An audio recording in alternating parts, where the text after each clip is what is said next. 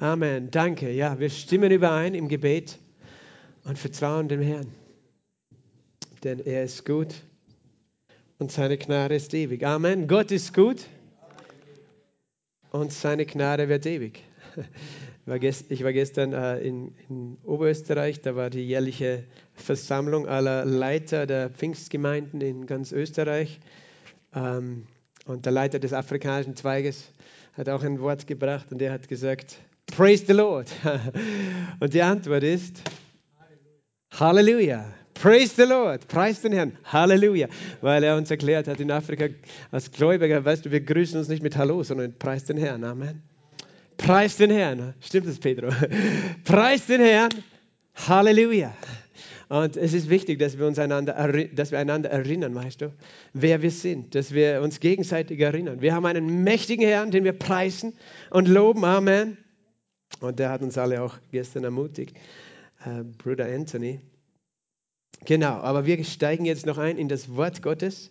Schlag mit mir auf in der Bibel im Markus Evangelium im 11. Kapitel, den Vers 23. Und alle Bibelschüler wissen jetzt schon, was dort steht. Markus 11, Vers 23. Wahrlich, ich sage euch, wer zu diesem Berg sagen wird, hebe dich empor und wirf dich ins Meer und nicht zweifeln wird in seinem Herzen, sondern glauben, dass geschieht, was er sagt, dem wird es werden, was er sagt. Amen. Wer zu diesem Berg sagen wird, hebe dich empor und wirf dich ins Meer und in seinem Herzen nicht zweifeln wird, sondern glauben wird, dass geschieht, was er sagt, dem wird es werden. Und eigentlich im griechischen Text steht nochmal dabei, was er sagt. Dem wird es werden, was er sagt. Du denkst, es steht ja eh schon zweimal da, aber Gott hat es ein drittes Mal hinzugeschrieben. Die Übersetzer wissen auch nicht immer, warum Gott etwas so genau sagen möchte, aber möchte, dass unser Glaube spricht. Amen. Dass unser Glaube spricht, dass der Glaube zu dem Berg spricht, zu den Problemen, zu den Umständen spricht. Sage mal, ich habe Glauben an Gott. Ich spreche zu dem Berg. Ich glaube in meinem Herzen. Ich zweifle nicht in meinem Herzen. Und es geschieht, was ich sage. Und das ist nicht ein psychologisches Spiel, das wir hier spielen, sondern das ist Jesus selbst, der das gesagt hat. Und das, er ladet uns ein, ihm zu glauben. Und wir werden äh, über das reden, aber nicht nur über Glauben heute. Äh, ich möchte das verbinden mit einer Geschichte und ihr werdet schon sehen, wie das dann am Ende alles zusammenpasst. Mit einer Geschichte aus dem Matthäus-Evangelium aus dem achten Kapitel. Matthäus 8, eine kurze Geschichte, Vers 1 bis 4. Als Jesus aber von dem Berg herabgestiegen war, folgten ihm eine große Volksmengen. Und siehe, ein Aussätziger kam heran und warf sich vor ihm nieder und sprach, Herr, wenn du willst, kannst du mich reinigen. Und er streckte die Hand aus, rührte ihn an und sprach, ich will, sei gereinigt. Und sogleich wurde sein Aussatz gereinigt. Und Jesus spricht zu ihm, siehe, sage es niemanden, sondern geh hin, zeige dich dem Priester und bring die Gabe da, die Mose angeordnet hat, ihnen zum Zeugnis. Amen. Vater im Himmel, wir danken dir für dein Wort. Wir danken dir, dass du in deinem Wort gegenwärtig bist, dass dein Wort gesalbt ist. Jesus Christus, du bist das Wort, das Fleisch geworden ist. Und Heiliger Geist, du hast dieses Wort inspiriert, eingehaucht. Und so glauben wir, dass du es auch erklären kannst und verständlich, verständlich verständlich machen kannst. Vater, dass du durch den Heiligen Geist uns Offenbarungserkenntnis gibst für deine Wahrheit und dein Wort. Sei willkommen, Heiliger Geist. Sei willkommen, Heiliger Geist, in unserer Mitte. Sei du der Lehrer, der Prediger. Heiliger Geist, wir lieben dich. Wir brauchen dich. Wir suchen dich. Halleluja. Danke, Herr. Danke, Herr, für deine Gegenwart. Amen. Amen. Sei gereinigt, sagt Jesus. Ich will, ich will, sei gereinigt. Und er hat hier etwas gemacht, er hat gesprochen, weißt du, und es ist geschehen. Er hat gesprochen, was er gesprochen hat, ist geschehen. Weil Jesus hat nicht gezweifelt in seinem Herzen, sondern geglaubt, dass geschieht, was er sagt. Amen. Denkst du, dass wir heute in dieser Zeit Glauben brauchen? Amen. Weißt du, wir brauchen immer Glauben. Die Bibel sagt, ohne Glauben ist es unmöglich, Gott zu gefallen. Wer zu Gott kommt, muss glauben, dass er ist und denen, die ihn suchen, ein Belohner ist. Manche denken, man muss, wenn man zu Gott kommen will, perfekt sein. Nein, Gott sagt, wer zu Gott kommen will, muss nicht perfekt sein, aber muss glauben. Glaube ist die Währung des Himmels, weißt du. Glaube ist der Schalter, der das Licht des Himmels einschaltet. Glaube ist die Hand, die sich in den Himmel ausstreckt. Amen. Und Glaube ist das, was du brauchst in dieser Zeit. Weil Glaube bedeutet, du lebst nicht nach dem, was du siehst mit deinen Augen, sondern nach dem, was du glaubst in deinem Herzen. Und das, was wir sehen mit unseren Augen und hören mit unseren Ohren in diesen Zeiten, weißt du, das ist nicht, nicht schön. Ich möchte nicht darüber reden, weil das baut keinen Glauben in dir. Du hörst es jeden Tag in den Nachrichten. Wir leben wirklich in einer spannenden Zeit. Aber es ändert nichts darum, weißt du, ich könnte jetzt immer darüber reden, was draußen alles passiert, aber das wird dir nicht helfen in deinem Glauben. Amen. Wir können viel darüber reden, aber es hilft uns nicht in unserem Glauben. Gott sagt, hab Glauben an Gott. Hab Glauben an Gott. Und ich möchte äh, diese Geschichte, die haben wir jetzt in Erinnerung, die haben wir jetzt im Hinterkopf, da werden wir später nochmal dazukommen, wo Jesus diesen Aussätzigen reinigt. Und jetzt gehen wir nochmal zu Markus 11 und lesen den ganzen Text, der dort steht, in Markus 11, ab Vers 20 bis 25. Als sie früh morgens äh, vorbeigingen, sahen sie den Feigenbaum verdorrt von den Wurzeln an. Und Petrus erinnert sich und spricht zu ihm, Rabbi, siehe, der Feigenbaum, den du verflucht hast, ist verdorrt. Das ist diese Geschichte. Jesus war auf dem Weg von äh, eben, äh, wo sie übernachtet haben, beim Ölberg in der Nähe und war auf dem Weg in die Stadt in seiner letzten Woche seines Dienstes hier auf der Erde in Jerusalem. Er ging in die Stadt und er war eben am Vortag bei diesem Feigenbaum vorbeigekommen auf dem Weg in die Stadt. Wir hatten das Recht einmal, Vorrecht, drei, drei Wochen in Jerusalem am Ölberg zu wohnen, meine Frau und ich, vor ein paar Jahren und unsere Kinder. Und da sind wir immer diesen Weg in die Stadt gegangen, wo heute noch die Erinnerungen sind, dass Jesus da gegangen ist. Weißt du, vor 2000 Jahren. Äh, und dann habe ich, mir, hab ich mir überlegt, welcher, welcher Feigenbaum es wohl. Aber du kannst ihn ja nicht mehr finden, er ist einfach gestorben, er ist ja verflucht, verflucht worden. Aber da stehen auch noch Feigenbäume und solche Dinge in den äh, Wuchern dort auf den Hängen. Ähm, Jesus hat eben diesen Feigenbaum verflucht, als er keine Frucht an ihm fand. Und äh, du könntest jetzt sagen, was ist das für ein Gott, der einen Feigenbaum verflucht? Ähm, er wollte damit zwei Dinge tun. Erstens eine Glaubenslehre geben. Und zweitens auch ist es ein prophetisches Bild, weißt du. Er wollte eine Glaubenslehre geben und das sehen wir gleich, wie, wie, wie er das gegeben hat, weil Petrus hat sich genau angeschaut, diesen Baum, und er hat sich gewundert, weil Jesus hat gesagt, nie wieder soll jemand Frucht von dir essen. Und Petrus hat den Baum angeschaut und hat sich gedacht, hat sich nichts verändert. Aber einen Tag später sind sie nochmal vorbeigekommen, am nächsten Morgen, und Petrus hat sich erinnert, hey, ich bin gespannt, was mit dem Baum ist. Ein Tag später war es sichtbar geworden, was das Wort, das Jesus gesprochen hatte, bewirkt hat, weißt du? Weil Jesus lebt im Glauben und nicht im Schauen. Und er weiß, wenn er spricht, dann geschieht es. Weil er überzeugt war von dem, was er getan hat. Und siehst du, Jesus ist unser Vorbild im Glauben und in unserem Leben. Und Jesus tut diese Dinge nicht nur, um uns zu zeigen, wie mächtig er ist, sondern er möchte dir sagen, das ist, wie ich bestimmt habe, dass du leben sollst. Amen. Das ist, wie ich bestimmt habe, dass du leben sollst. Aber du musst jetzt nicht rumgehen, Feigenbäume verfluchen, weißt du. Aber es steht auch, er war von seiner Wurzel an verdorrt. Von den Wurzeln an, weißt du, weil das Erste, was passiert ist, als Jesus sein Wort gesprochen hat, war unsichtbar, es war unter der Erde. Im Unsichtbaren, weißt du? Wenn Jesus spricht und ich spreche heute das Wort Gottes zu dir und du denkst, ja, ich gehe da raus und es hat sich nichts geändert. Das Erste, was passiert, ist, das Wort fällt auf, hoffentlich auf guten Boden. Wenn du dein Herz aufmachst, wenn du dein Herz öffnest für ihn, dann ist es ein guter Boden und der Same fällt auf guten Boden und am Anfang siehst du nicht, was mit dem Samen geschieht und du siehst nicht, wie er keimt. Und du glaubst, dass der Same gesät ist. Amen. Das Wort gesprochen ist und dann kommt es hervor. Und du siehst es eines Tages, die Frucht von dem, was du gesprochen hast. Und natürlich auch, es ist ein prophetisches Bild, weißt du. Der Feigenbaum ist ein Bild für was?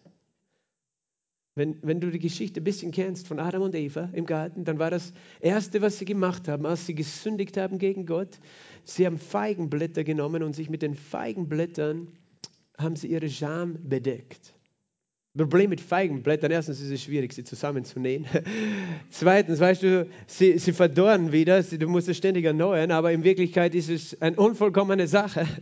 Also ich rate das dir nicht, da rauszugehen, dich mit Feigenblättern zu bedecken. Amen, aber Adam und Eva, die haben sich so geschämt in dem ersten Moment, die haben nicht gewusst, was sie tun sollen, haben sich mit Feigenblättern bedeckt und haben gedacht, das kann jetzt irgendwie wieder gut machen, was wir falsch gemacht haben.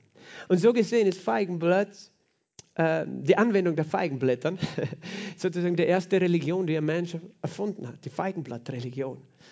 Sich selbst irgendwie zu bedecken, weißt du, vor Gott, mit den eigenen Ideen und Werken etwas zu machen. In dem Fall waren es Feigenblätter, zusammenzunehmen und dann zu denken, okay, wenn Gott kommt, der wird schon nicht merken, dass wir irgendwas falsch gemacht haben, dass wir gesündigt haben, sondern wir bedecken uns. Das ist Religion, religiöse Werke. Weißt du, heute hat das alle anderen Formen angenommen. Du kannst dir die Weltreligionen anschauen und das ist alles Feigenblatt.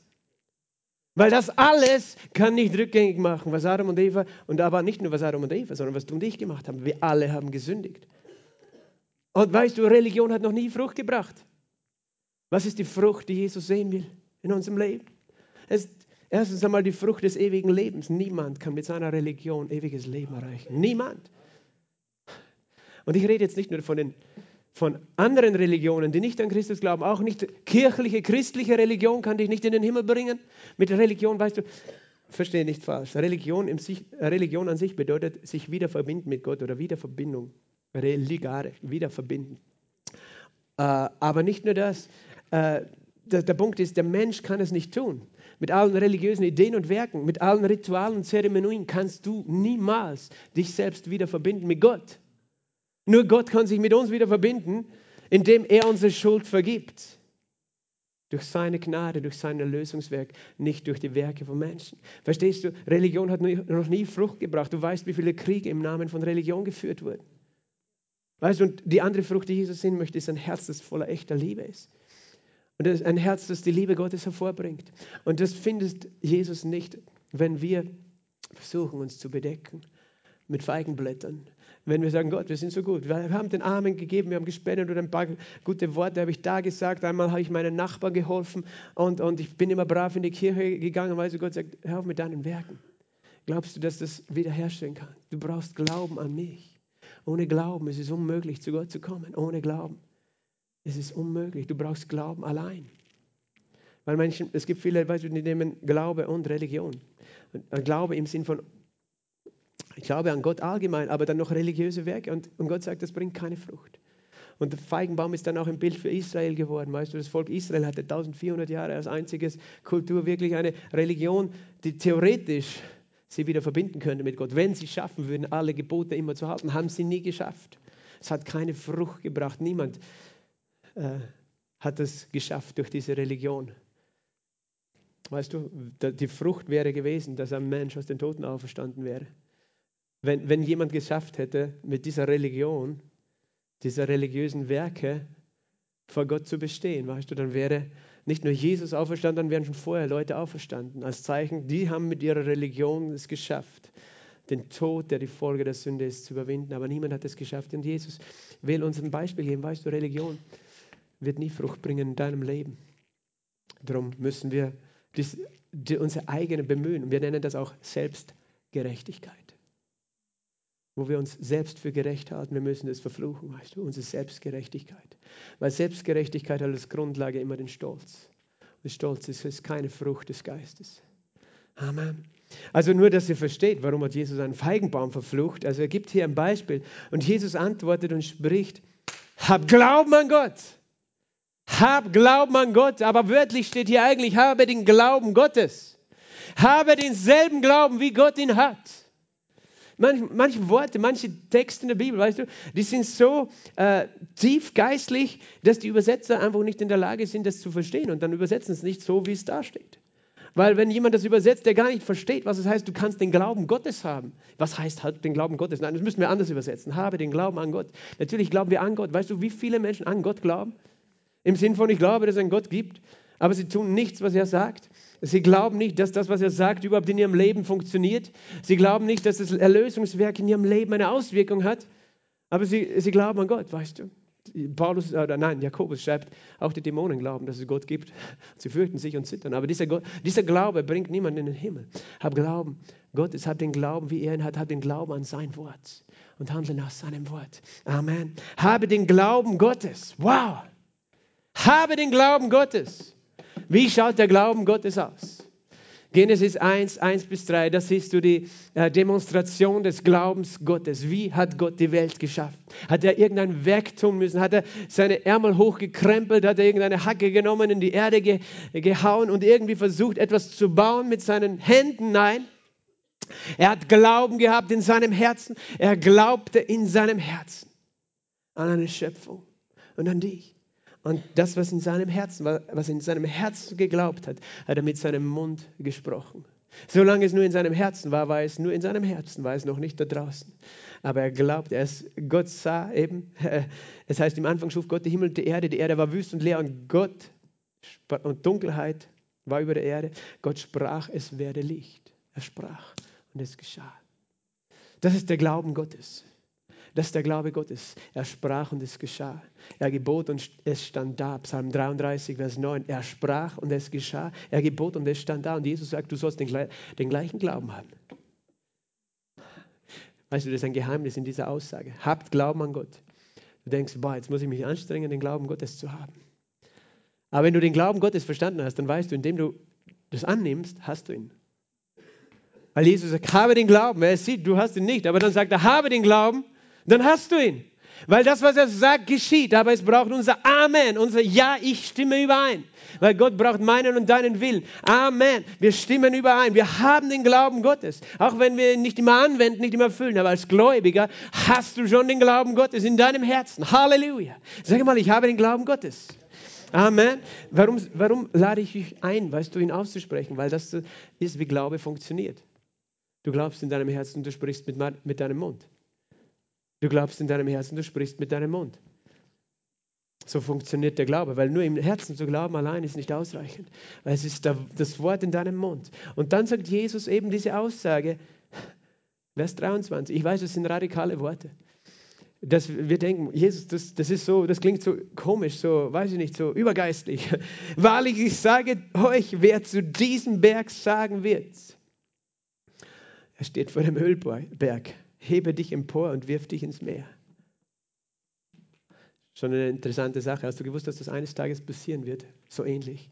Die Bibel sagt, wenn Jesus wiederkommt, werden seine Füße auf dem Ölberg stehen und der Ölberg wird sich teilen nach Norden und Süden, sodass ein Tal von, Osten, äh, von Westen nach Osten aufgeht und das Wasser von Jerusalem bis ins Tote Meer fließen wird und das Tote Meer nicht mehr tot sein wird, weil es mit Süßwasser gespeist wird. Amen. Der Berg wird sich tatsächlich wegheben auf eine Art und Weise. Das ist interessant, oder? Dass Jesus das hier schon prophezeit hat, als er gesagt hat, wer zu diesem Berg sprechen wird. Eines Tages werden wir sehen, dass seine Worte, seine Worte in Realität werden. Amen.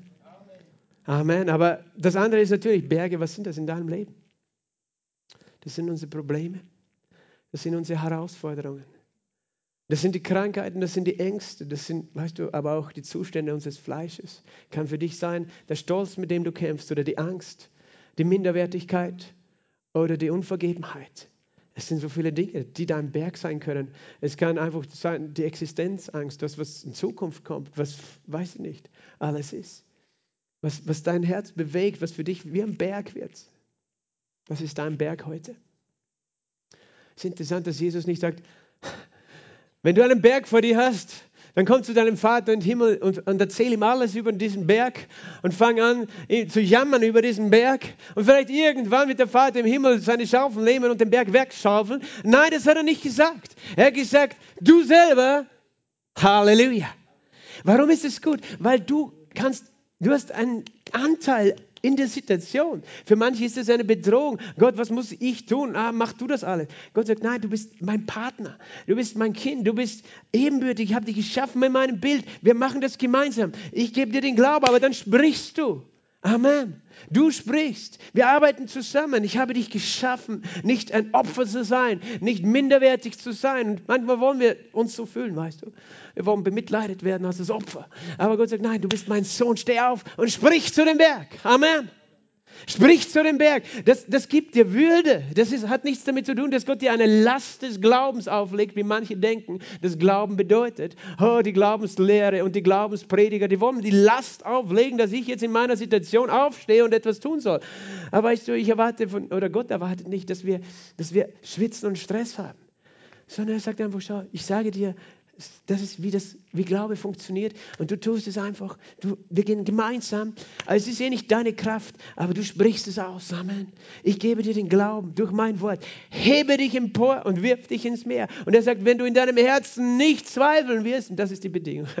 Haha, hier ist es. Wenn du in deinem Herzen nicht zweifeln wirst. Zweifeln bedeutet zwei Urteile zugleich in deinem Herzen tragen. Zweifel. Weißt du? Zweifel ist vom Teufel.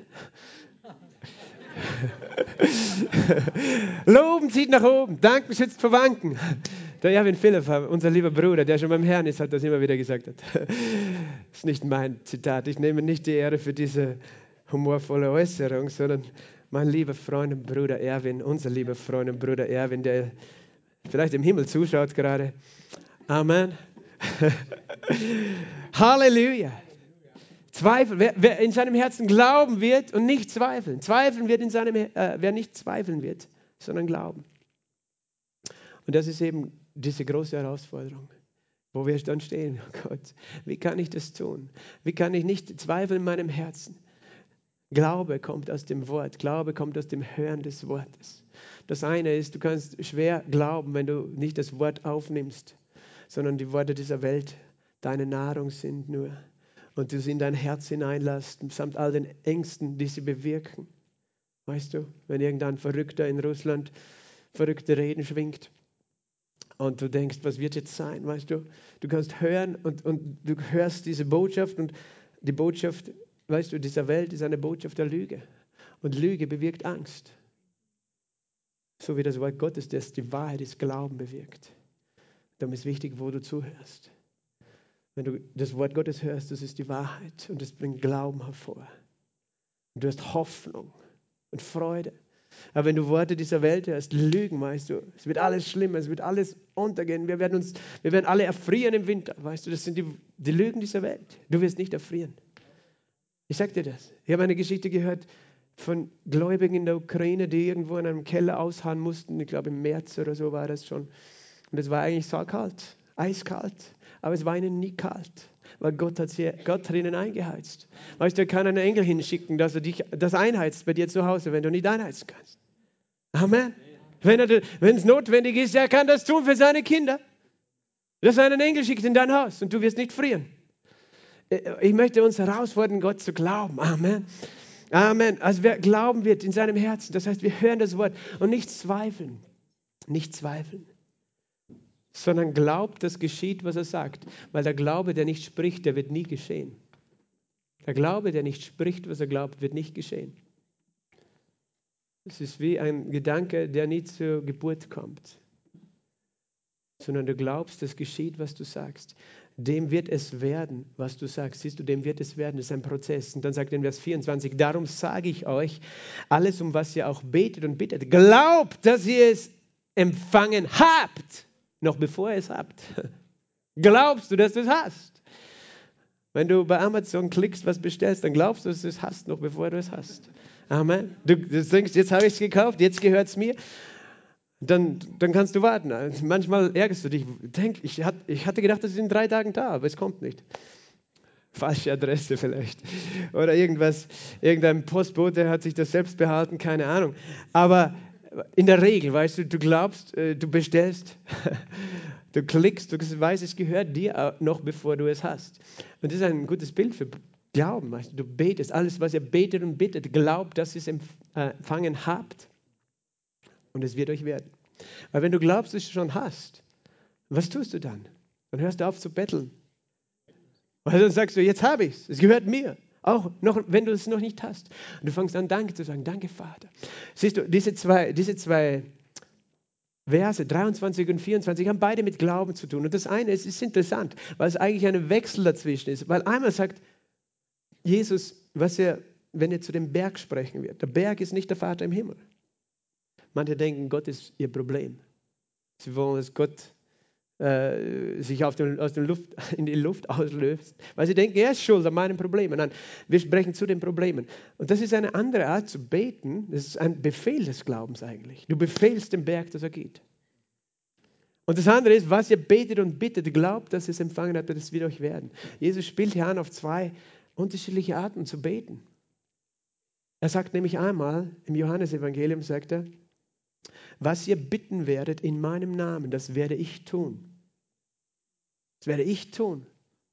Was ihr bitten werdet in meinem Namen, werde ich tun. Und dann sagt er ein anderes Mal in Johannes 16, glaube ich, Vers 23, was ihr den Vater bitten werdet in meinem Namen, wird er euch geben. Und das sind zwei verschiedene Dinge, die er hier meint. Manche Menschen sind verwirrt diesbezüglich. Weil einmal geht es darum, wir bitten etwas, aber da steht eigentlich nicht, was ihr mich bitten werdet, äh, im, im Johannes 14, Vers 12, sondern was ihr bitten, was ihr fordern werdet, werde ich tun. Und das andere ist, was ihr den Vater bitten werdet, das wird er euch geben. Weißt du, es gibt Dinge, da beten wir zum Vater, weil nur er kann sie geben.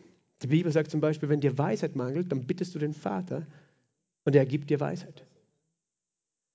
Weißt du, wenn du sagst, Vater, ich brauche Versorgung, äh, ich brauche einen neuen Arbeitsplatz, du gehst zum Vater und im Namen Jesu bittest du den Vater und er wird dir geben.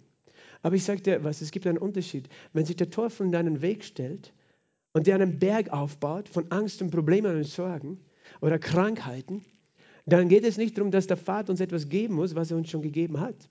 Weil er hat uns alles schon gegeben in Jesus Christus. Er hat uns Heilung und Frieden und alles schon gegeben. Sondern da geht es darum, dass du erkennst, da will mir jemand das wegnehmen. Und dann sagt Gott, weißt du, das ist die Aufgabe des Polizisten, oder? Der Polizist, der, oder von mir ist ja, der irgendwie mit einem Verbrecher zu tun hat, der hat eine Vollmacht, eine Autorität bekommen. Wenn, wenn der Verbrecher dasteht, weißt du, dann ruft er nicht seinen Polizeichef an, oh bitte, äh, gib jetzt, äh, dass der gefangen ist oder so, sondern der sagt, hey, ich habe dir eine Pistole gegeben, Handschell, du hast die Autorität, mach das. In dem Namen des Gesetzes, weißt du.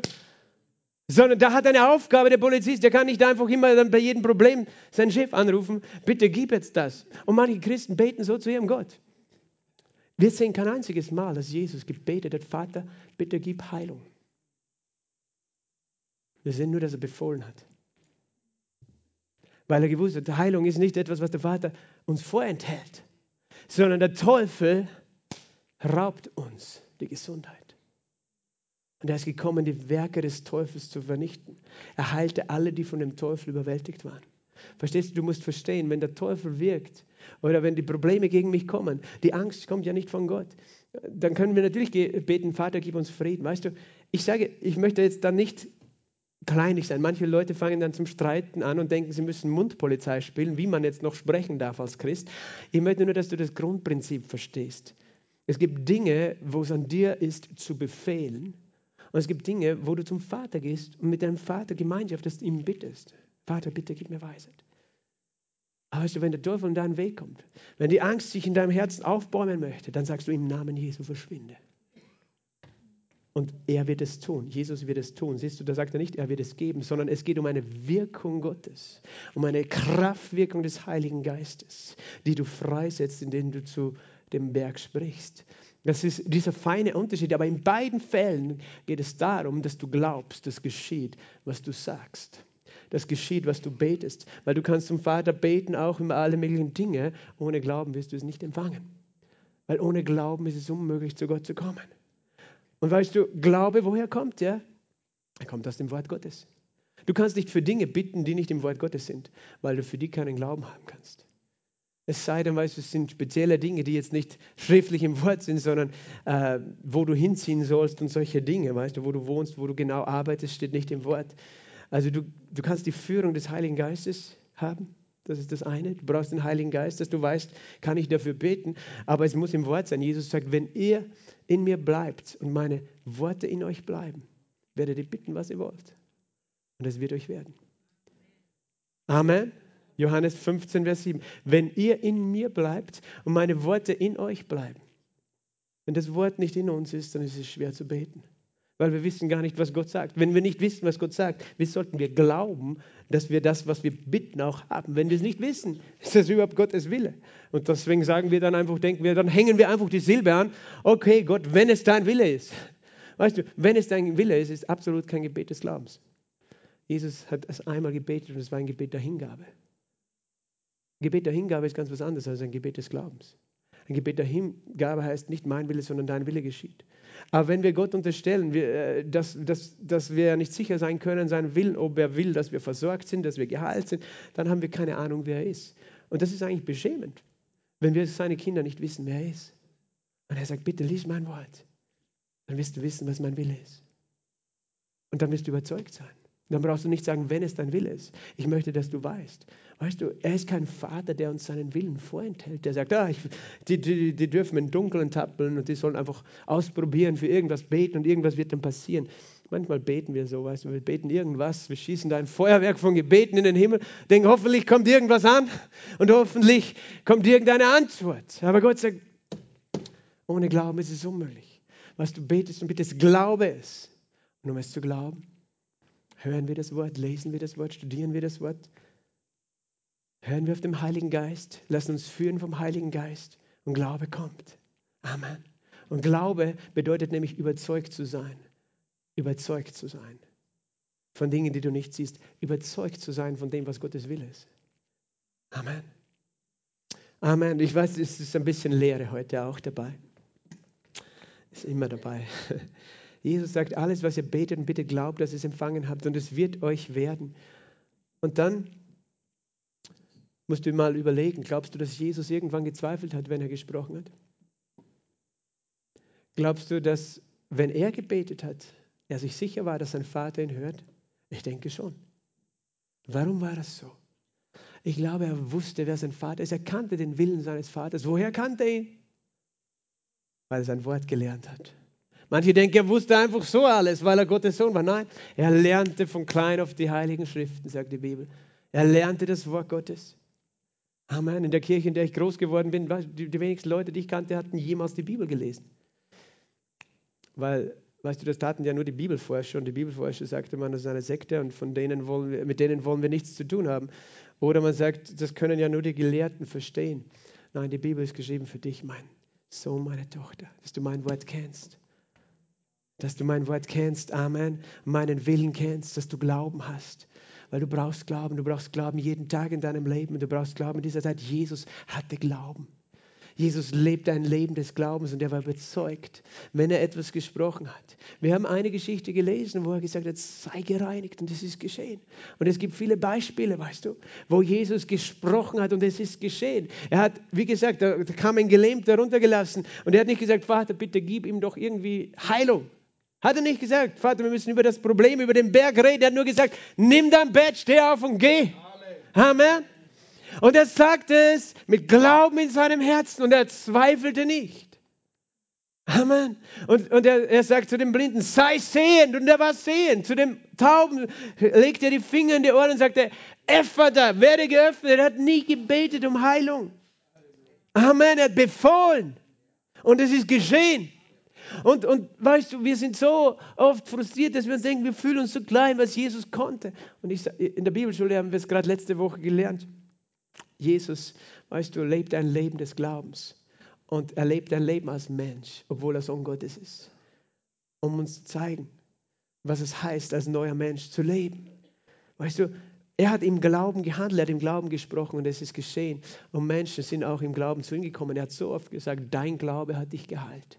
Dir geschehe nach deinem Glauben. Dein Glaube ist groß. Dir geschehe, wie du geglaubt hast. Ich sage, wie du geglaubt hast. Sehr, sehr viel hat mit dem Glauben zu tun. Und ich möchte dir heute etwas sagen. Der Glaube ist nicht eine Last, sondern der Glaube ist eine Hoffnung. Im Sinn von, wir haben einen Weg, den Gott uns zeigt, den wir gehen können. Wir können in dieser Zeit, an diesem Tag, in dieser Woche, in dieser herausfordernden Zeit einen Weg gehen. Wir sind nicht ohne einen Weg. Wir haben einen Weg. Es ist der Weg des Glaubens. Aber das ist der Weg des Glaubens, der beginnt hier im, im, Wort Gottes. Der beginnt in unserer Gemeinschaft mit dem Vater. Der beginnt auf dieser Reise, weißt du, mit ihm seinen Willen kennenzulernen. Und sagen, Herr, ich möchte an diesen Punkt kommen.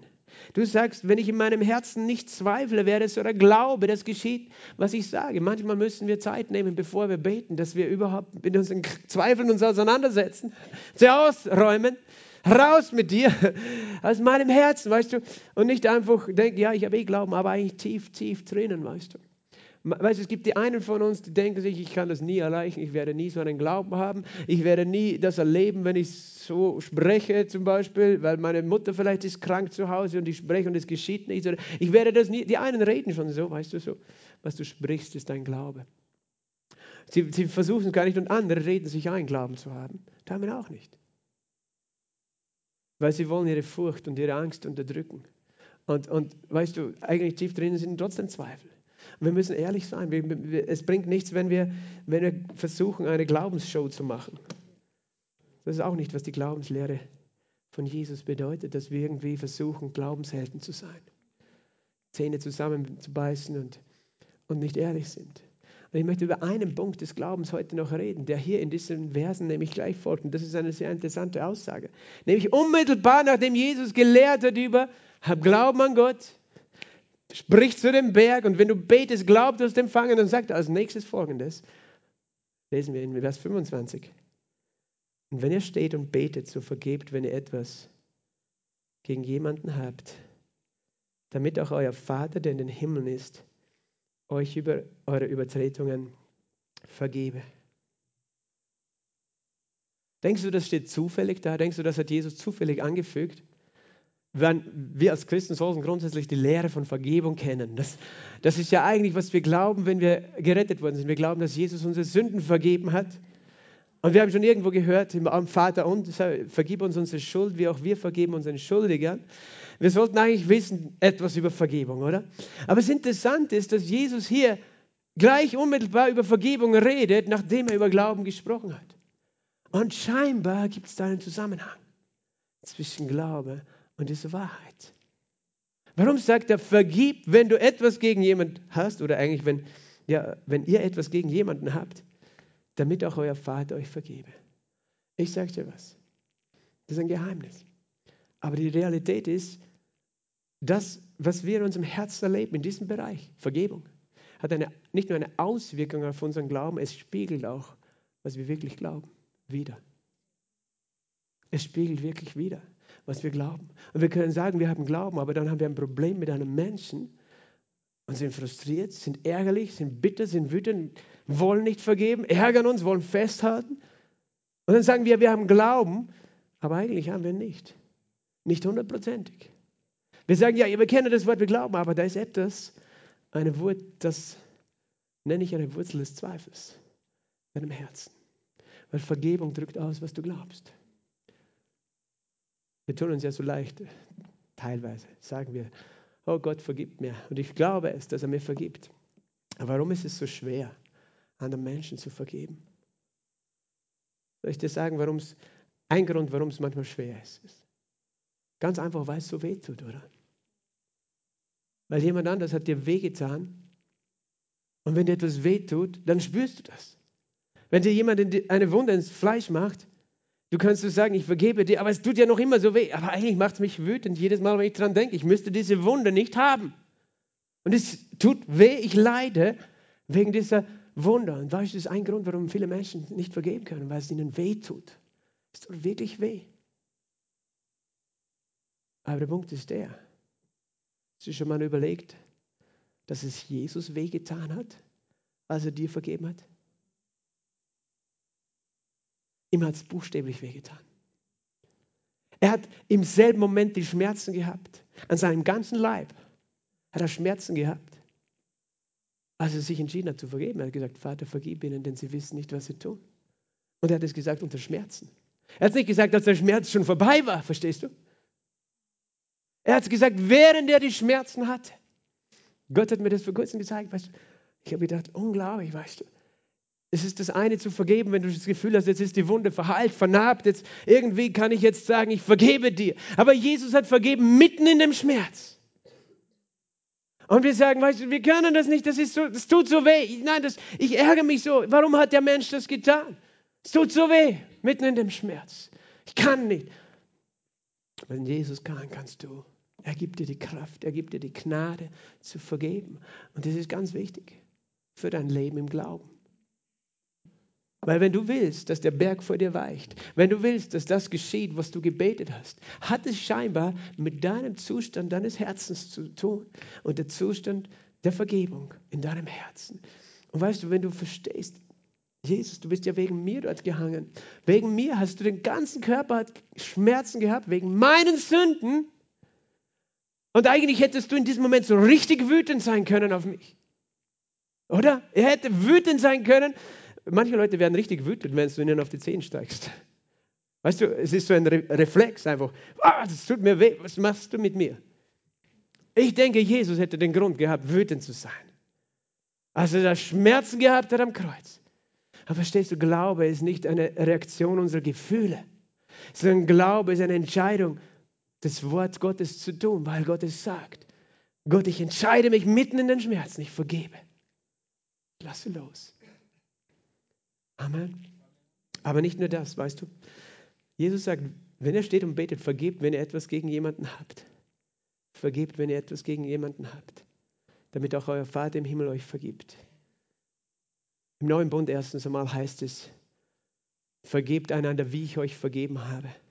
Wir müssen nicht, so wie im alten Bund, das war noch unter dem alten Bund, uns die Vergebung unseres Vaters im Himmel verdienen, indem wir vergeben sondern wir vergeben, weil Jesus uns zuerst vergeben hat. Er hat uns vergeben, haben wir gerade gehört, unter Schmerzen. Und wir freuen uns, Gott, du hast mir vergeben. Super, Halleluja, jetzt bin ich mit dir versöhnt. Aber mit meinem Bruder, da habe ich wirklich ein Problem. Und der soll ruhig bezahlen für seine Sünden, weil der hat mir wirklich wehgetan. Aber danke, dass du mir vergeben hast. Weißt du, was ich damit sage? Jesus, du hast für meine Sünden bezahlt, aber für seine nicht. Und weißt du, was ich eigentlich sage? Gott, ich glaube nicht, dass dein Opfer genug war. Für alle Menschen, nur für mich. Verstehst du? Wenn ich glaube, dass er mir vergeben hat, dass er allen vergeben hat, wie kann ich meinem Bruder die Schuld vorhalten, die Jesus ihm schon vergeben hat? Weil Jesus hat ihm auch die Schuld vergeben, so wie er, wie er mir vergeben hat. Wenn er, wenn er mir vergeben hat, wer bin ich zu sagen, ja, meine Schuld war nicht so groß und darum hat Gott sie mir vergeben, weil ich war immer lieb und brav, aber der so böse wie der ist, dem hat Jesus sicher auch nicht vergeben. Wenn ich nicht vergebe, dann Weißt du, dann habe ich eine völlig falsche Vorstellung von dem Erlösungswerk. Dann glaube ich nämlich, dass das Erlösungswerk etwas mit meinem Gutsein zu tun hat. Verstehst du? Etwas mit meinen Feigenblättern zu tun hat, dass ich denke, dass ich stehe auf meinen eigenen Werken, weißt du? Ja, ich war gut, ich habe mich bemüht drum, und dann habe ich Jesus um Vergebung gebeten und er hat mir vergeben, weil ich ja so ein guter Mensch bin. Nein, er hat dir nicht vergeben deshalb. Er hat dir vergeben, weil er so gut ist, weil er so gnädig ist, weil er voller Liebe ist, weil er dir vergeben hat aus Gnade 100 Prozent. Und verstehst du, wie Unvergebenheit in irgendeiner Form entlarvt, worauf unser Glaube gebaut ist. Und so oft ist auf unseren eigenen Werken gebaut. Aber das ist kein Glaube. Wir glauben, Gott hört mein Gebet, weil ich bin besser als der. Nein, das tut er nicht. Er hat dein Gebet nur auf einer Grundlage des Glaubens an ihn, an sein Erlösungswerk. Und Unvergebenheit ist wirklich ein Gift, ist eine Lüge, an der wir unbewusst oft festhalten. In unserem Herzen. Verstehst du? Und wir vergeben nicht, weil wir eigentlich denken, unsere Vergebung hat mit unserer eigenen Gerechtigkeit zu tun aber unsere eigene Gerechtigkeit hat null Kraft. Und deswegen können wir vergeben, weil wir verstehen, Gott, du hast mir nicht vergeben, weil ich so gut war, sondern ich habe es nicht verdient. Erst wenn ich verstanden habe, ich habe es 100% nicht verdient, dass Gott mir vergibt, aber ich empfange es 100% als Geschenk, dann kann ich diese Freiheit empfangen, meinem Bruder zu vergeben, meinem Nächsten zu vergeben. Und dann fängt mein Glaube an, wegzugehen von meinen Feigenblättern hin zu 100% auf das Erlösungswerk. Aber siehst du, wir, wir üben uns noch darin. Und das nächste Mal, wenn dich jemand ärgert, schon wieder dasselbe Muster. Weißt du, dann, dann willst du in deinem Glauben handeln, aber eigentlich lebst du gerade auf eine ganz andere Art und Weise, nämlich du verurteilst. Wir kommen zurück in diese Geschichte, in, wo wir gelesen haben. Da gab es diese Volksmenge, die Jesus nachfolgte. Jesus war am Berg der Seligpreisungen. Er lehrte über eben diese berühmten äh, Verse aus Matthäus 5 und 6 und 7. Und dann stieg er vom Berg herab und dann begegnet ihm ein Aussätziger. Wir waren schon dort in Israel, wo Jesus gepredigt hat, auf diesem Berg der Seligpreisung. Und dann gehst du runter von diesem Berg, dann ist so eine, so eine kleine Fels, äh, eine Halbhöhle, so ein kleiner Felsunterschlupf. Und, und es gibt Schriftgelehrte, die sagen, vielleicht war dort der Aussätzige, der hat vielleicht von der Ferne zugehört. Der musste sich verstecken. Der konnte nicht unter die Menge gehen, weil er war aussätzig. Und Aussatz, weißt du, du warst Du warst nicht angenommen unter den Menschen, weil du würdest alle verunreinigen und alle krank machen. Quarantäne. Du musst eingesperrt, weggesperrt werden. Und der Arme war ganz alleine, weißt du, und der hörte vielleicht von der Ferne zu, aber er war, weißt du, und Aussatz ist etwas, wo du nicht verbergen kannst. Aussatz ist etwas, das du nicht verbirgst. Das sieht man an dir, wenn deine, wenn es schon fortgeschritten ist, weißt du, ich habe das in Indien gesehen, Menschen mit verstümmelten Gliedern, wo die Hände nicht mehr ganz sind. Aber wenn jemand wirklich aktiv unter, Ausfluss, äh, unter Aussatz leidet, das riechst du, bevor du es siehst. Das stinkt. Der konnte nicht verborgen bleiben. Weißt du, und interessanterweise ist Aussatz im Alten Testament unter den Juden wurde das verstanden als eine Krankheit, die eine Strafe Gottes war für, ähm, für Sünde, die du getan hast. Wir, wir sehen das ja, dass Menschen mit Aussatz geschlagen wurden in der Bibel, im Alten Testament, als sie gesündigt haben. Und das heißt, es ist irgendwie so, wir alle machen Fehler, aber das ist eine Art, wo, du, wo jeder deinen Fehler sehen kann. Der hat irgendwas verbrochen, darum ist er jetzt aussätzig. Da gibt es eine Geschichte, weißt du, von Miriam, die, die Schwester des Mose. Miriam und Aaron, die zwei waren ja beide älter als er. Miriam war wahrscheinlich 85 damals und, und äh, Mose 83, äh, Aaron 83 und Mose 80 circa. Die zwei älteren Geschwister. Auf einmal fängt Miriam an zu, zu klagen und murren. Wer denkt er eigentlich, dass er ist? Ich meine, warum glaubt er, dass er besser ist als wir beide, weißt du? Er ist der, der kleine Bruder Mose. Als sie schon draußen waren aus Ägypten, als sie in der Wüste unterwegs waren, in 4. Mose 12, kannst du das nachlesen, wenn du möchtest. Äh, ja, nicht zwölf, Verzeihung, vierte Mose. Ja, zwölf. Bin im zweiten Mose gewesen. Also, sie waren schon damals herausgezogen und weißt du, das ist interessant, was dort heißt eben, weil Mose eben auch eine kuschitische Frau genommen hat, das heißt, er nicht Jüdin geheiratet hat. Hat Gott nur mit äh, Mose geredet? Hat er nicht auch mit uns geredet? Der Herr hört es. Sie hat schlecht geredet über ihren Bruder. Nicht in seiner Gegenwart, sondern über ihn geredet. Das ist interessant, weißt du? Schlechtes Reden ist nicht gut. Gott hört es halt. Die Bibel sagt, der Herr hört es. Der Herr hört es. Und es ist interessant, das heißt, der Mann Mose aber war sehr demütig, mehr als alle Menschen, die auf der Erde waren. Hast du schon mal überlegt, wer diese Verse geschrieben hat? Das war Mose selbst. Er hat sich demütig genannt. Aber er konnte das tun, weil er war es auch. Gott hat ihm das bestätigt. Aber seine Demut bestand nicht darin, also er war, er war nicht sozusagen pseudodemütig. Er hat nicht so getan, demütig zu sein. Warum sehen wir das? Weil das, was dann geschehen ist, Miriam wurde mit Aussatz geschlagen. Plötzlich sie weiß wie Schnee heißt, aussätzig. Sozusagen Aussatz als ein Bild von, jeder kann meine Sünde sehen. Ich habe etwas gemacht, heimlich, schlecht geredet. Auf einmal sieht jeder, dass da etwas in meinem Herzen ist und dieser Aussatz die Hautunreinheit ist ein Ausdruck von Unreinheit in meinem Herzen eigentlich peinlich, oder? Und das war das Denken der Juden, als sie den Aussätzigen gesehen haben. Das war das Denken, weißt du, das ein, der hat sicher da einigen Mist in seinem Herzen drin und der hat es schon verdient, unrein zu sein. Der ist nicht angenommen von uns. Weißt du, was Mose getan hat, als das passiert ist? Hat seiner Schwester vergeben. Seiner Schwester vergeben und hat geschrien zu Gott, Herr, heile sie doch, heile sie doch. Und sie war nicht lange aussätzig, sie war gleich wieder geheilt. Ist der Mose hat dir vergeben. Er hat mitbekommen, sie hat schlecht über ihn geredet. Er hätte sagen können, das geschieht dir jetzt recht. Du sollst die Strafe zeigen für das, was in deinem Herzen ist. Tief in deinem Herzen verborgen deine Fehler sind jetzt sichtbar geworden aber ich vergebe dir und darum bete ich für deine Heilung. Und Gott hat ihn gehört und ist, sie ist wieder geheilt worden. Und warum, warum erzähle ich diese Geschichte? Weil als Jesus von diesem Berg kam, da kam ein Aussätziger, wo jeder wusste, der ist nicht angenommen von Gott. Und deswegen kommt er zu Jesus und fällt vor ihm nieder und sagt, Herr, wenn du willst, kannst du mich reinigen. Er, er hatte noch nicht den Glauben, um zu empfangen, verstehst du?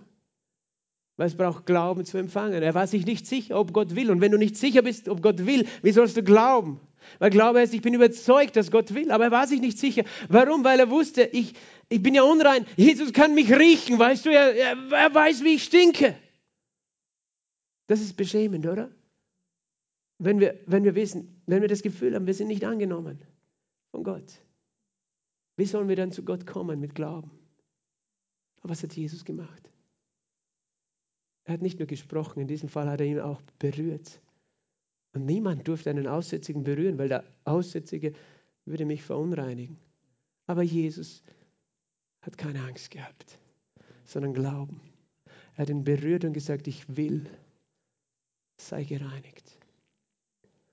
Jesus hatte keinen Zweifel im Glauben zu sprechen in diesem Moment, oder? Er hätte selber zweifeln können, Gott, vielleicht willst du den jetzt gar nicht heilen, weil seine Sünde ist ja offensichtlich und der stinkt, der ist aussätzig. Wenn er sich nicht sicher gewesen wäre, hätte er keinen Erfolg gehabt, oder? Aber Jesus war sich sicher, dass Gott heilen wollte. Weil Jesus schon alle Krankheiten tragen würde. Aufs Kreuz. Was noch? Jesus hat ihn angenommen. Verstehst du? Er war der erste Mensch nach was ich wie vielen Jahren, der diesen Mann angenommen hat. So wie er war in seinem Aussatz, mit seinem Gestank, weißt du, er ist ihm nahe gekommen. Er hat gesehen, wer es ist. Verstehst du? Jesus sagt, ich möchte, dass du Glauben Gottes hast. Aber wenn du Glauben haben möchtest, du stehst und du betest, dann vergib, wenn jemand etwas gegen dich hat. Ich möchte dir sagen, warum Vergebung und Glaube zusammenhängen. Weil sehr oft ein Grund, dass wir nicht vergeben, dass wir nicht den anderen annehmen können mit seinen Fehlern, der ist, dass wir uns selbst nicht annehmen mit unseren Fehlern. Verstehst du das? Und wir sagen, wir haben Glauben, aber wir zeigen an unserem Verhalten, was in unserem Herzen tief verborgen ist, an Unreinheit, an Unglaube, an Unvergebenheit. Weißt du, manchmal vergibst du deswegen nicht, was einfach so wehtut, was dir jemand getan hat. Aber manchmal ist das, was du so an dem anderen ablehnst, wenn der andere sich so verhält, das, was du an dir selber so hast. Hast du schon mal überlegt? Manchmal ist etwas, was der andere sagt, tut, macht, wo du so wütend wirst. Und, und du wunderst dich, und andere wundern sich, warum wird er so wütend? Aber eigentlich Weißt du, versuchst du etwas in deinem Herzen, eine Unreinheit zu unterdrücken, weißt du. Vielleicht, weißt du, macht dich wütend, wenn andere Menschen egoistisch sind und, und du kommst drauf, eigentlich bin ich selber auch. Bin ein Egoist. Und das, das lehne ich ab in mir und jetzt lehne ich es ab in dir, weil du dich selbst nicht vergeben hast. Oder es sind andere Dinge, die, die jemand sagt, die jemand tut. Weißt du, und das ist wie, Du willst diesen Gestank verbergen mit deinen religiösen Werken. Und manchmal glaube ich wirklich, dass unser Glaube dort beginnt, wo wir Vergebung verstehen. Weil die Vergebung, die haben wir empfangen, um Selbstvergebung zu haben. Die Vergebung haben wir empfangen, bedingungslos wollen wir sie weitergeben. Aber weißt du, wem du sie auch gibst? Dir selbst. Dir selbst. Jesus hat den Aussätzigen angenommen und für mich ist es ein Bild davon, dass er sagt, ich nehme dich so an, wie du bist. Und viele von uns kämpfen damit, sich selbst so anzunehmen, wie sie sind. Und das ist ein großes Hindernis für unseren Glauben. Weil eigentlich tief in uns immer Zweifel sein werden, wenn wir vor Gott treten, ob ich gut genug bin. Wenn wir uns selbst nicht annehmen können. Und sehr oft merken wir nicht einmal, dass wir uns selbst nicht annehmen aber wir zeigen es darin, dass wir andere nicht annehmen können mit ihren Fehlern. Wir tun uns schwer, andere Menschen anzunehmen mit ihren Fehlern. Weißt du, andere Menschen annehmen, sich selbst annehmen mit ihren Fehlern, heißt ja nicht, dass wir sagen, Fehler sind richtig. Aber du musst damit leben lernen, dass dein Ehepartner, deine Kinder, deine Eltern, deine Arbeitskollegen, deine Mitmenschen nicht perfekt sind. Und du kannst entweder immer frustriert sein darüber und wütend, oder du kannst sagen, weißt du, wir nehmen einander an. Ich weiß, du hast diese Fehler, ich habe diese Fehler, aber lass uns einfach einander annehmen. Weil Jesus hat uns angenommen. Verstehst du? Wir müssen nicht vollkommen sein. Wir müssen nicht vorher vom Aussatz gereinigt zu sein, damit Jesus uns die Hand auflegt und sagt, sei gereinigt und ich nehme dich an. Er sagt, ich möchte, dass du mir glaubst, dass ich dich angenommen habe. Der Erste, den du vergibst, wenn du die Vergebung empfangen hast, ist dir selbst. Es sind tief in uns Dinge, weißt du, wofür wir uns so schämen, die, wo wir uns ärgern, wo wir einfach wütend sind, eigentlich auf uns selbst. Und andere Menschen, die uns über den Weg laufen, sie lösen das aus in uns. Etwas in uns, was wir hassen, was wir ablehnen.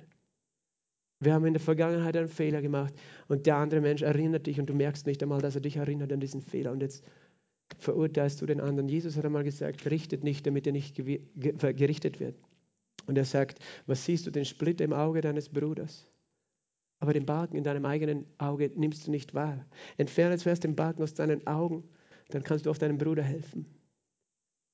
Und weißt du, was das bedeutet, der Balken? Es ist nicht nur, dass du vielleicht die größere Schuld hast, sondern es ist einfach, du merkst gar nicht, dass du dich selbst hast, dass du dich selbst verdammst, dass du dich selbst anklagst und deswegen zeigst du auf alle anderen hin, um von dir selbst abzulenken und du, du kannst dir selbst nicht vergeben und Gott sagt, das ist die Grundlage, weil meine Vergebung, für die gibt es nur ein einziges Fundament, nämlich das vollkommene Erlösungswerk. Und die einzige Art und Weise, wie du das empfangst, ist durch Glauben, 100% Glauben. Du verdienst die Vergebung nicht durch was du getan hast. Und du musst auch dich selbst nicht für schuldig halten, dein Leben lang für Dinge, die du getan hast. Du musst nicht besser werden, damit Gott dir vergibt, aber auch nicht, damit du dir selbst vergibst. Gott möchte, dass wir uns selbst annehmen mit unseren Schwachheiten. Und dann kommen wir zu ihm und wissen, wenn ich zu dir komme, Gott, dann, du kennst mein, weißt du, ich weiß, ich stehe vor dir wie dieser Aussätzige. Und damit meine ich nicht unseren geistlichen Zustand, unser innerer Mensch ist neu gemacht, aber in unseren Gedanken, in unseren Erfahrungen, Erinnerungen, Verhalten. Weißt du, Gott möchte, dass du dich annehmen kannst. Und wenn du dich annimmst, wirst du den anderen annehmen. Einfach aus Gnade, durch Glauben. Und dann fängt dein Glaube wirklich an zu stehen, einzig auf Gottes Wort und nicht auf deiner Selbstgerechtigkeit. Weil Selbstgerechtigkeit und Glaube funktioniert niemals. Ich glaube, dass das ein Schlüssel ist. Und ich glaube, dass das auch der Grund war, warum Jesus nie versagt hat in seinem Glauben. Weißt du, Selbstannahme, manche denken als Christen, wir dürfen das nicht, weil das ist ja egoistisch, wenn ich mich selbst liebe. Selbstliebe in dem Fall ist nicht, da ist nicht gemeint, dass du dass du dich um dein Fleisch drehst, um dich selbst im Sinn von nicht, es geht um mich, mein Fleisch. Nein, es geht darum, dass du akzeptieren kannst, dass du ein Mensch bist, der Fehler macht und dich so liebst, obwohl du Fehler machst. Amen. Weil Gott liebt dich so. Er kennt uns alle. Halleluja. Ich bin so dankbar, dass er mich so liebt. Weißt du, mit meinen Fehlern. Und Gott lehrt mich selber, weißt du, er sagt, weißt du, in dem, wo du andere nicht annimmst, nimmst du dich selbst nicht an. Aber du darfst dich selbst annehmen, weil ich nehme dich auch an. Weil ich kenne dich, aber ich nehme dich an. Amen. Halleluja. Die Bibel sagt in Galater 5, Vers 6, in Christus zählt nicht Beschneidung oder Unbeschnittenheit irgendetwas, sondern der durch die Liebe wirksame Glaube. Der Glaube wirkt durch die Liebe. Der Glaube wirkt durch die Liebe nicht Beschneidung. Das heißt nicht, was ich getan habe. Beschneidung ein Bild für die Religion, die du ausübst. Nicht das kannst du vor Gott präsentieren und dann sagen, jetzt bete ich und es geschieht, weil ich habe alles getan. Auch nicht Unbeschnittenheit. Was ist Unbeschnittenheit? Es redet davon, du bist ein Sünder, ein Heide, äh, du hast nie das Recht, zu Gott zu kommen. Und wenn du so vor Gott stehst, dass du nur deine Fehler siehst, weißt du, hast, hast du auch keinen Glauben, sondern der Glaube, der durch die Liebe wirksam wird. Der Glaube, der weiß, ich bin geliebt, so wie ich bin. Halleluja. Jesus hat das gesagt, ich schließe mit diesen Versen in Lukas 17. Lukas 17, Vers 3. Habt Acht auf euch selbst. Wenn dein Bruder sündigt, so weise ihn zurecht. Und wenn er es bereut, so vergib ihm. Und wenn er siebenmal am Tag an dir sündigt, siebenmal zu dir umkehrt und spricht, ich bereue, so sollst du ihm vergeben. Er redet von Vergebung und ich möchte nur das erwähnen. Weißt du, es gibt einen Unterschied zwischen Vergebung und Versöhnung. Vergebung heißt, ich tue meinen Teil, ich lasse den Menschen los. Aber wenn dieser Mensch nicht versteht, dass mit seinem Vater er mir immer wehtut, dann musst du ihm nicht nahe kommen, weil sonst schlagt er dich wieder. Weißt du, dann ziehst du eine Linie, aber du bist nicht bitter in deinem Herzen wütend. Aber wenn er bereit ist, umzukehren, weißt du, kannst du dich auch versöhnen, kannst du wieder Vertrauen bauen. Manche Menschen vermischen das und denken, wenn sie sich vergeben, heißt es, ich muss, muss alle meine Mörder ständig umarmen und mich von ihnen schlagen lassen. Nein, muss ich nicht. Aber ich vergebe im Sinn, ich gebe alle Wut, Enttäuschung, alles zu Gott. Weißt du, und was, was mir gefällt, ist, wie die Apostel geantwortet haben, als sie das gehört haben. Wo Jesus sagt, du sollst immer vergeben, wenn dann jemand kommt. Und die denken, ja, weißt du, was sie dann geantwortet haben? Herr, mehre uns den Glauben. Wir haben keinen Glauben dafür. Wir haben keinen Glauben. Wie sollen wir vergeben? Und ich sage ein Geheimnis. Der Herr sprach, wenn ihr Glauben habt wie ein Senfkorn, würdet ihr zu dem Maulbeerfeigenbaum sagen, hebe dich empor und wirf dich ins Meer. Und er würde euch gehorchen. Weißt du, was er damit sagt? Der erste Berg ist für manche Leute die Unvergebenheit. Weil der Maulbeerfeigenbaum ein Bild für die Selbstgerechtigkeit ist, deren Frucht die Unvergebenheit ist. Und er sagt, sprich. Wenn du merkst, du tust dir schwer zu vergeben, sprich zu der Unvergebenheit. Hebe dich empor. Weil sie hatten keinen Glauben für Vergebung in dem Fall. Siehst du? Aber Jesus sagt, sprich zu der Unvergebenheit. Gott ist genial, oder? Selbst da kannst du deinen Glauben anwenden und sagen, Gott, es tut mir schwer zu vergeben, aber ich habe Glauben. Und so befehle ich, dass alle schlechten Gefühle und Gedanken, die ich gegen diesen Menschen habe, ich befehle, dass sie gehen in Jesu Namen.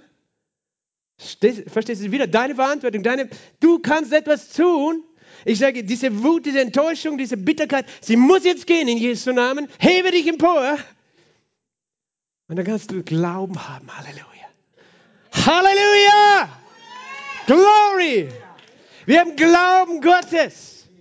Aber Gott möchte ein freies Volk haben, nicht ein Volk. Weißt du, das, das sagt, wir haben Glauben, aber wir haben eigentlich in unserem Herzen lauter Aussatz und Unreinheit. Nein, er möchte, dass du heil bist und dass du dich selbst annimmst, dass du deinen Bruder annimmst. Ich möchte die Leser bitten ans Klavier und ich möchte, dass wir gemeinsam aufstehen. Halleluja. Gott ist so gut. Und was er damals gemacht hat, weißt du, er hat gesagt zu dem Aussätzigen, ich will. Sage mal, ich will. Sage mal, Gott will. Ich weiß nicht, was dein Problem ist, mit dem du heute zu Jesus kommst und wo du denkst, ich kann dir gar nicht zu nahe kommen, weil das stinkt ja schon, so wie ich mein Herz kenne. Aber er sagt, komm nahe, komm nahe, komm nahe. Und du sagst, Gott, willst du wirklich? Ich kann mich ja selbst nicht mal annehmen, weil ich so stinke. Verstehst du? Und darum zeige ich auf die anderen. Aber er sagt, ich will. Ich will dich annehmen. Ich will, dass du weißt, dass du angenommen bist. Nimm dich selbst bitte an. Wir machen Gott keine Freude, wenn wir uns selbst ablehnen. Halleluja. Und der Herr ist heute hier und will Herzen heilen. Wirklich, zuerst einmal möchte, dass du dich heute lernst, Vielleicht, weißt du, das lernst du nicht von heute auf morgen, aber dass du dich heute entscheidest, dich selbst anzunehmen. Wie du von Gott angenommen bist. Dass du heute diese Entscheidung triffst. Ich bin angenommen, ich nehme mich an. Ich kenne meine Fehler. Und Gott kennt sie auch. Und genau so umarmt er mich. Meine Fehler, die ihm Schmerzen verursacht hat, wurde er während er Schmerzen gehabt hat, gesagt hat, vergib ihnen. Halleluja. Herr, ich danke dir für deine Gegenwart. Halleluja. Danke, dass du hier bist in unserer Mitte, Jesus. Herr, ich habe geredet, aber was kann ich mit meinen Worten ausrichten, wenn nicht du wirkst durch deinen Geist? Und ich bete, dass du dein Wort bestätigst durch das, was du jetzt tust. Bestätige dein Wort, Herr. Bestätige dein Wort, Herr Jesus. Herr, du kennst deine Kinder, Herr. Und du willst uns stärken im Glauben heute. Du willst, dass wir in deinem Glauben leben. Aber du kennst auch das, wo wir tief in unserem Herzen zweifeln und wo der Glaube blockiert wird durch das, was in unserem Herzen passiert.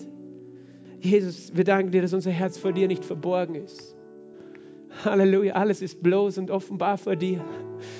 Danke, Herr. Halleluja, du kennst die Not der Menschen, die hier sind, die vielleicht von klein auf nie lernen konnten, sich selbst anzunehmen, weil sie nicht angenommen wurden, auch in ihren Familien, Herr so wie sie, du uns annimmst.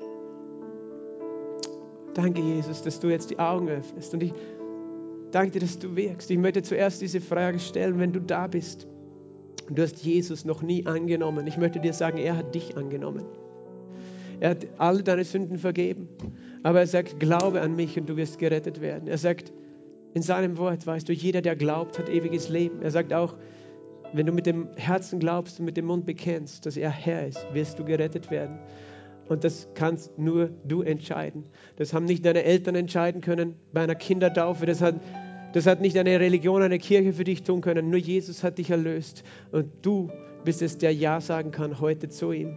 Und wenn du das möchtest, dann fängt heute ein neues Leben für dich an. Wenn du noch nie Ja gesagt hast zu Jesus, wenn du noch nie sein Erlösungswerk angenommen hast, dann sag heute Ja zu ihm und nimm es an dass er dich angenommen hat. Nimm seine Vergebung an, nur er kann sie dir schenken. Du kannst nur auf ihn vertrauen, 100 Prozent. Das ist nichts, was du hinzufügen kannst oder musst. Und ich lade dich ein, Ja zu sagen, wenn du das möchtest. Streck deine Hände aus zu ihm. Leg eine Hand auf dein Herz und bete mit mir und ich lade im Livestream alle ein. Sag einfach Jesus, sag es laut, Jesus, danke, dass du mich liebst, so wie ich bin. Sag es laut. Danke, dass du für mich gestorben bist, dass du dein Blut vergossen hast, dass du auferstanden bist am dritten Tag. Komm in mein Herz, komm in mein Leben und mach alles neu. Ich empfange deine Vergebung. Ich empfange deine Annahme und deine Liebe. Ich empfange dein Blut, das mich reinigt. Ich empfange deinen Geist. Und ich entscheide mich auch zu vergeben. Mir selbst zu vergeben. Sag es laut, ich vergebe mir selbst. Ich nehme mich selbst an. Und ich nehme meine Mitmenschen an. So wie sie sind. Amen. Danke, Jesus. Danke, Herr. Danke, dass du es gehört hast, dieses Gebet. Danke, Vater. Danke, Vater, dass du jetzt wirkst, Herr. Danke, Heiliger Geist, dass du jetzt einfach kommst und dein Werk tust. Danke, Heiliger Geist, dass du Wurzeln von Bitterkeit und Traurigkeit und Einsamkeit und Ablehnung rausreißt jetzt in diesem Moment aus den Herzen. Halleluja. Und du, das sind Bereiche in deinem Leben, weißt du, wo du nicht mal hinschauen willst weil, weil du so Angst hast vor dem Schmerz in deinem Herzen oder auch vor dieser einfach, ja, vor dem, was du da vorfindest. Aber Jesus sagt, lass mich da rein und ich werde ich es heilen, weißt du, er ist der Einzige, der operiert ohne Schmerzen. Ohne, weil, das ist, du hast vielleicht, manchmal machen wir die Türen zu, weil wir Angst haben, diese Schmerzen zu erleben. Aber der Herr sagt, lass mich rein und du wirst heil werden. Und ich bete, Jesus, dass du dein Öl ausgießt, dieses Öl deiner Annahme, Herr, über deinen Leib, über deine Gemeinde heute. Herr, dass wir angenommen sind, dass wir uns selbst annehmen und dass wir einander annehmen, so wie wir sind. Halleluja. Danke, Jesus, dass du echten Glauben hervorbringst in uns, weil du uns deine Liebe zeigst, weil du uns gezeigt hast, dass du uns angenommen hast. Dass wir nicht mehr schwanken müssen, nicht links, nicht rechts. Danke für Heilung, die jetzt geschieht, Herr, von seelischen Wunden, Herr. Oh, Halleluja, bete ihn an, fang an, ihn an zu beten, weißt du. Ich weiß nicht, was in deinen Gedanken hochkommt. Der Heilige Geist bringt vielleicht Dinge in Erinnerung. Dann bring sie raus zu ihm, bring sie raus zu ihm. Sag einfach, da hast du Jesus. Ich vergebe mir, ich nehme mich, ja. Und weißt du, dann Vielleicht erinnert dich der Heilige Geist an Menschen, wo du dir schwer tust, sie anzunehmen. Vielleicht sind es sogar Menschen, die du eigentlich liebst, dein Ehepartner, aber das sind doch Dinge an ihm, die, da kannst du ihn nicht annehmen. Und Jesus sagt, nimm ihn an, so wie er ist mit seinen Fehlern. Und ich werde deine Ehe und deine Familie wieder heilen und wieder herstellen, weil ihr lernt einander anzunehmen, wie ich euch angenommen habe. Und ich gebe dir die Kraft. Danke, Herr. Oh, Rabashikaria Brende Keria Brato. Robokori Ambababa Shete Alamante. Jeremendoriem Brababa Sonde. Robobo Shikaria Baba Sonde. Oh, Halleluja. Danke, Herr. Bokorias. Oh, Rababashan, da ist Freiheit, Freiheit, Freiheit für deine Kinder, Herr. Oh, danke, Herr. Da ist Hoffnung jetzt. Robosti brandea, la mangea, ebratola mandea, la batoyo, Herra manjaya. Ich löse dich von diesen Ketten, sagt der Herr. Diese Lüge, die du geglaubt hast, nicht angenommen zu sein. Ich löse dich davon und du sagst, du bist mein geliebtes Kind. Halleluja. Und diese Lüge in deinem Herzen, die nehme ich weg, wo du dich selbst abgelehnt hast. Denn du bist wertvoll, sagt der Herr, genauso wie du bist. Weißt du, manche von euch sind da, du kannst nicht einmal deinen Körper annehmen, wie er ist. Und der Herr sagt, nimm dich an in deinem Körper, so wie du bist. Ob groß oder klein oder rund oder schlank, wie auch immer, nimm dich an, wie du bist, sagt der Herr. Und lehne dich nicht ab, denn ich nehme dich so, wie du bist. Und ich verwandle dich, sagt der Herr. Nimm dich an, so wie du bist. Halleluja.